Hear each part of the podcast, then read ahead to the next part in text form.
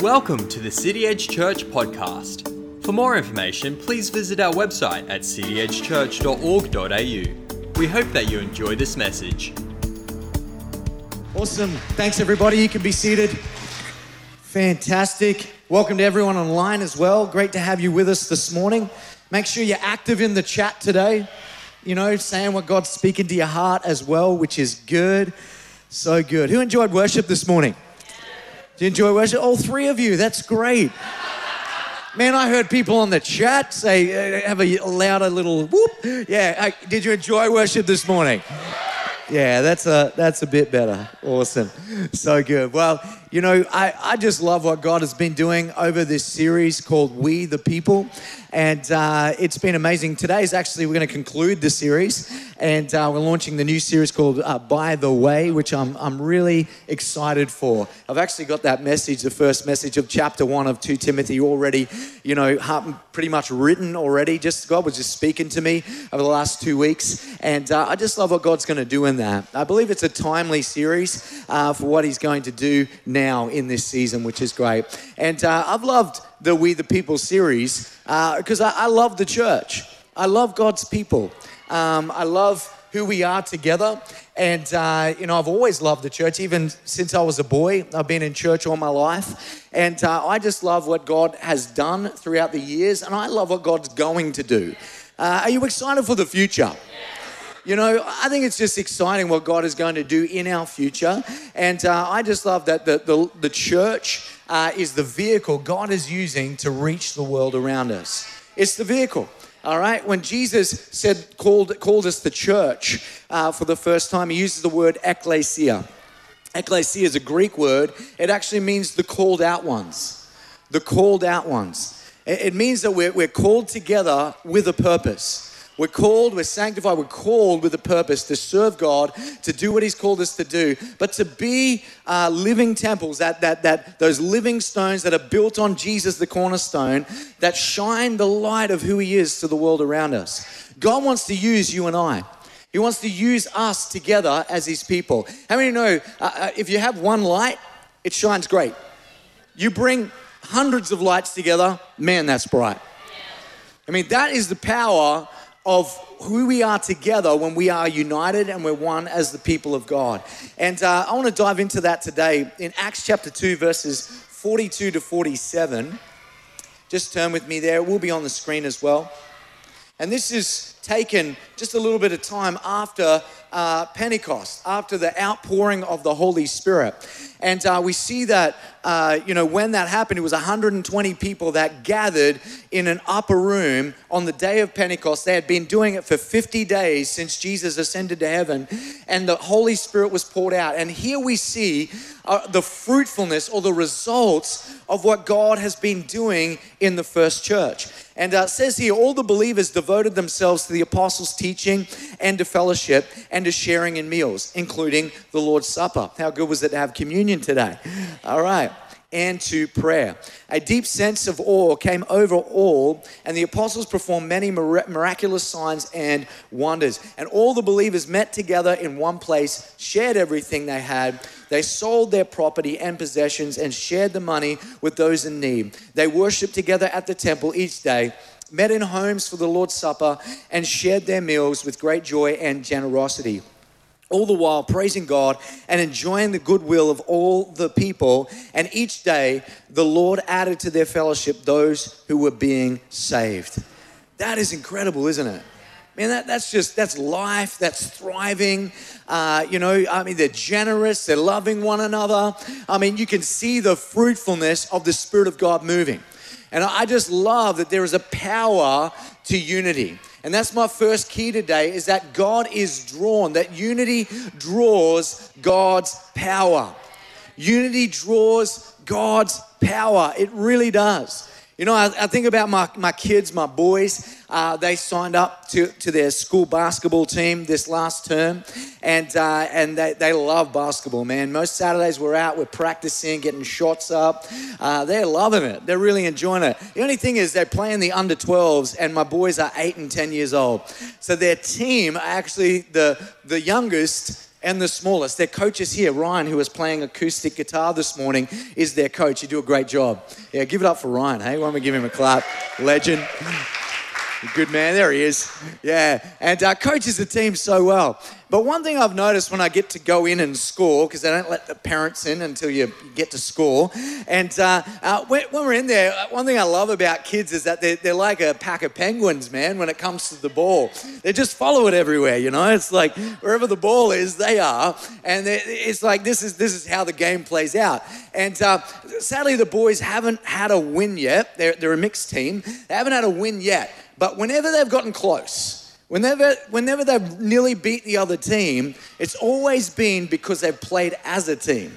It's always been because they've moved the ball, they've passed it, they've made a bit more room for others, they've run ahead, they've positioned themselves. Uh, it's, it's always evident to see that they get those shots up because they're more open.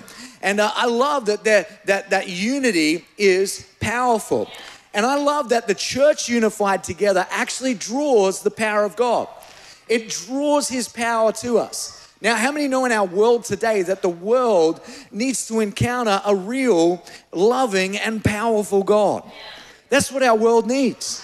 Our world needs it more than ever right now, a real, loving, and powerful Savior in Jesus Christ. But I love that the, the, the power of unity actually draws God's power. It draws it to us. We see here in this picture of the, of the early church, how many know that they were unified before the Spirit of God was poured out? They came in unity. They were together in unity. And when Jesus uh, said to them in Acts one eight, you shall receive power when the Holy Spirit comes upon you. I love that the first thing they do, as soon as Jesus ascends to heaven, they go to back to Jerusalem and they meet every day in the upper room. There's one hundred twenty of them meeting every day. Now, Jesus never said, it's going to be fifty days on the day of Pentecost. That's when I'm pouring out my spirit. How many know he never told them? He never gave them a time. He just said, it's going to happen. So go gather, gather together, tarry, and my, my presence will come. I will pour out my spirit. Now, I love this is that it took unity first before there was power. And God is always looking for unity, and he's looking for us gathered together with expectation to pour out his power. He's always searching for that in our lives. You know, I love this, is that, you know, in the life of Acts two, we see that as they were gathered together, there was an intentionality. They weren't just gathered because they liked being together. That's true, and they would have enjoyed it. I mean, you know, it's cool to gather sometimes. Sometimes it's cool to gather when there's not an agenda, it's just we want to be together and we enjoy each other's company. That's good, and there's always a place for that, you know, but I love that this picture here shows the early church gathered with an intentionality. They're gathered with expectation. They were expectant for something. They were expectant for God to move, and God wants to move. He wants to do something in our world. He wants to do something in your family. He wants to do something in your marriage. He wants to do things in your workplace, in your university. Maybe you're at school, you're a teenager here. He wants to move in your school. God wants to move. No matter where you are online today, today, God wants to move in your life. He wants to move. But he looks for our heart to say, hey, how are we being intentional with our expectation and coming in unity? You know, Doctor A T Pearson, he was a great missionary in the late eighteen hundreds. He said this: there has never been a spiritual awakening in any country or locality that did not begin in united prayer. There's, how many know, you look at that right now, there's never been. See, every great revival has always started with the unity of the church, with united prayer, with believers coming together. Because God is drawn and attracted to unity. He's drawn to it in our lives. Now, that expectation is powerful. One thing I love about having kids is that you don't have to coach them to be expectant when something cool is about to happen. One thing I found is if I've said, hey, on Thursday, we're going to Movie World. How many of you know the night before, I don't have to say, hey, are you guys excited? Are you, are you pumped? Are you pumped for tomorrow? Are you pumped for what's about to happen? You know, it could be, it could be movie world. It could be their birthday the next day. It could be Christmas Day. But I gotta tell you, man, I don't have to pump them up to be excited for what's about to happen. They are already expectant. They're already alive, excited for what's about to happen. And, you know, I love that, you know, all three of my kids at some point when they've been excited for the next day, they wake up in the middle of the night. And uh, you're fast asleep. And I don't know how many times I've woken up to one kid just standing there beside me. I look up and there's a face right there. And I'm like, hey, hey, what's up? What's up? You know, I, I can't sleep. Yeah, neither can I now. We're all awake. Yeah. And, uh, and, and you know, I, it's, it's just because they're excited. It's just because they're pumped for what is about to happen. You know, it's great to be excited for the things of God. It's great to be expectant for what God is wanting to do because God wants to move. And if God wants to move, he looks to our lives to say, hey, what are we doing in intentionality to do the things that we need to do that draw the power of God, that, that move God's hand in any situation? See, I love that it always takes unity first. And unity requires an intentionality. The Gospels and the Bible and the New Testament is full of Paul the Apostle saying, hey, bear with one another, love one another, forgive one another. Jesus said this, love one another as I have loved you. See, there is an intentionality when it comes to the way we love and the way we bear with one another. See, I want to tell you today, church, sometimes that's going to take uh, letting go of our own agenda. Sometimes that's going to take, you know, humility in our heart and saying, you know what, I'm going to do something for the other. I'm going to forgive in this moment. I'm going to release in this moment. I'm going to, I'm going to put aside my own stuff to help someone else in this moment. I'm going to be generous in this moment. I'm going to show mercy in this moment, kindness in this moment. See, sometimes the Lord is looking to us by the Holy Spirit to say, hey, what are you going to do in this moment right now? What are you going to do in this moment? There's moments that arise all the time. And sometimes, you know, we may be, we may be right in the middle of being super busy, right in the middle of huge things going on. Have you ever noticed that it's always in those times that the Holy Spirit quickens something in you that you got to do something you don't have time for? You ever notice that he does that? There's a reason for that, because God's trying to teach us things. God's trying to position our heart and position our lives exactly where he wants us to be. Why? Because God wants to move. Yes. God wants to use us to flow through our lives to reach someone who doesn't know him, to reach another person that needs his love, his mercy, his grace poured out over their lives. He wants to use us. Unity always requires intentionality.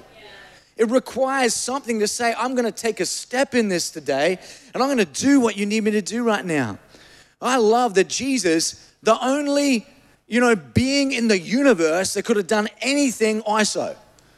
He could have, he could have done it solo, solo act. He could have done that. But I love that he always chooses to show an example to us. Nothing he did wasn't intentional.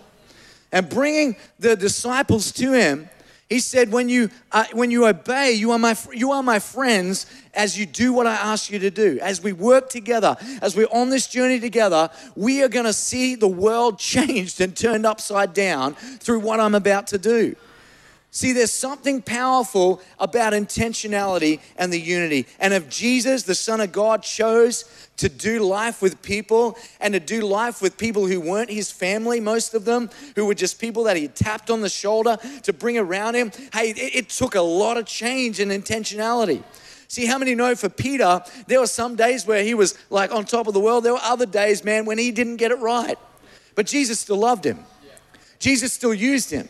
Jesus still called to him. Jesus still worked with him, even though he didn't always get it right. See, that is what happens when you do life in church world together. That is what happens. Sometimes we're not always going to get it right. Sometimes we're always gonna, not always going to nail it on the head. But hey, that's what forgiveness is for.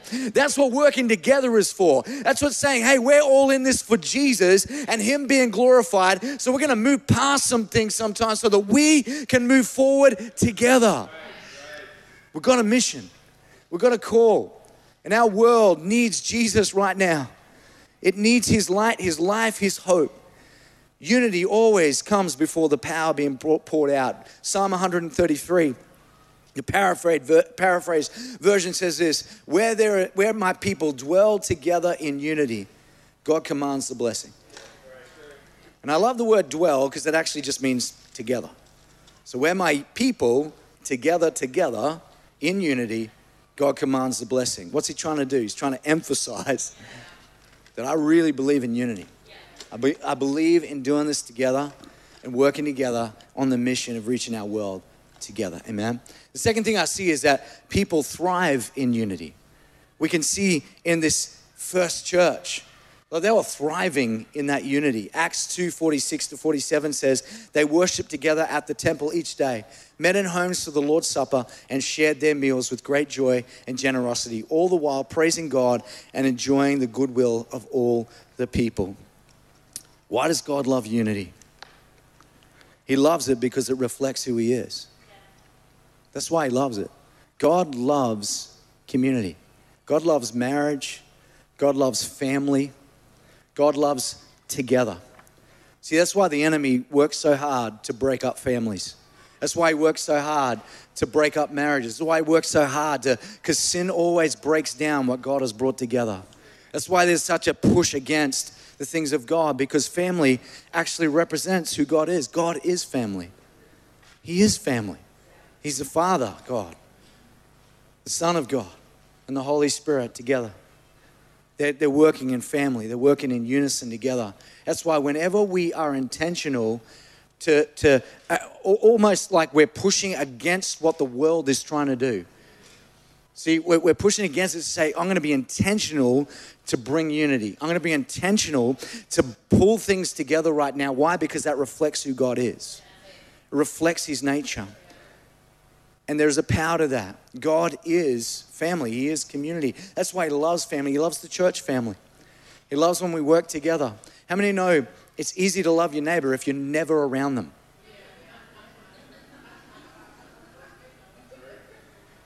Easiest thing in the world to do. If you never do life with them, man, I love you. Good on you. How you going? Great. I'll call you. Yeah. So easy to do.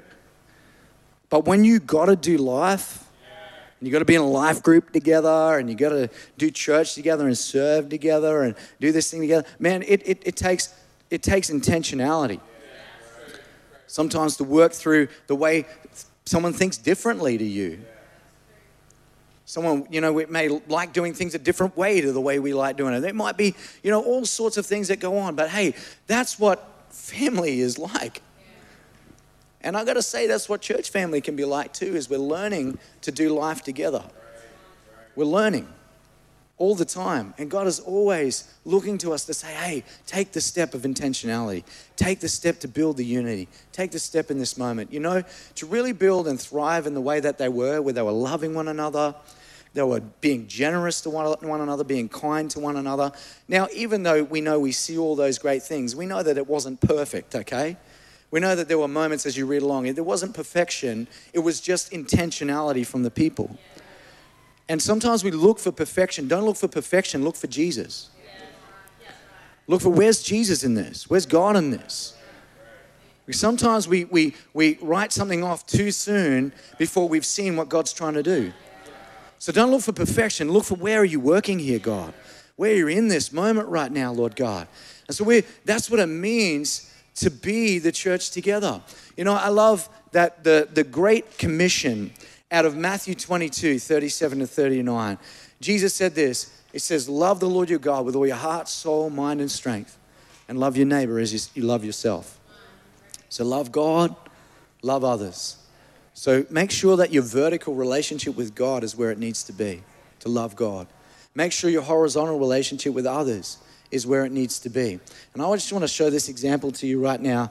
This is a, just a pipe I got from home, which is good. But if I can imagine this, you know, this pipe is like God, okay? God pouring out his blessing, pouring out his life, freedom, hope, everything that he has through the power of the Holy Spirit. It's there. And imagine this this um, this connect and connection point here is me. Now, this is me. This is Paul. All right. And, uh, and so if I, if I want to make sure that I'm aligned where I need to be, I'm aligned with God. I've got to make sure that I'm aligned, you know, vertically with God. See, if, I, if anything's out with God, then it's, it's up to me. See, God's, God's not moving. God's not changing. He's still flowing. It never stops flowing. It never stops moving. It's still flowing. That blessing's being poured out. But it's up to me to intentionally position myself with my heart where I need to be. Says, if my heart is out with God, then I've got to, I've got to make decisions, maybe repent, maybe do some things in my life to get my life right with God. See, love isn't just an emotion with God. Love is actually being obedient to God. Love is actually doing what he asked you to do. That's why Jesus looked at his disciples and said, "You are my friends and you remain my friends when you do what I ask you to do."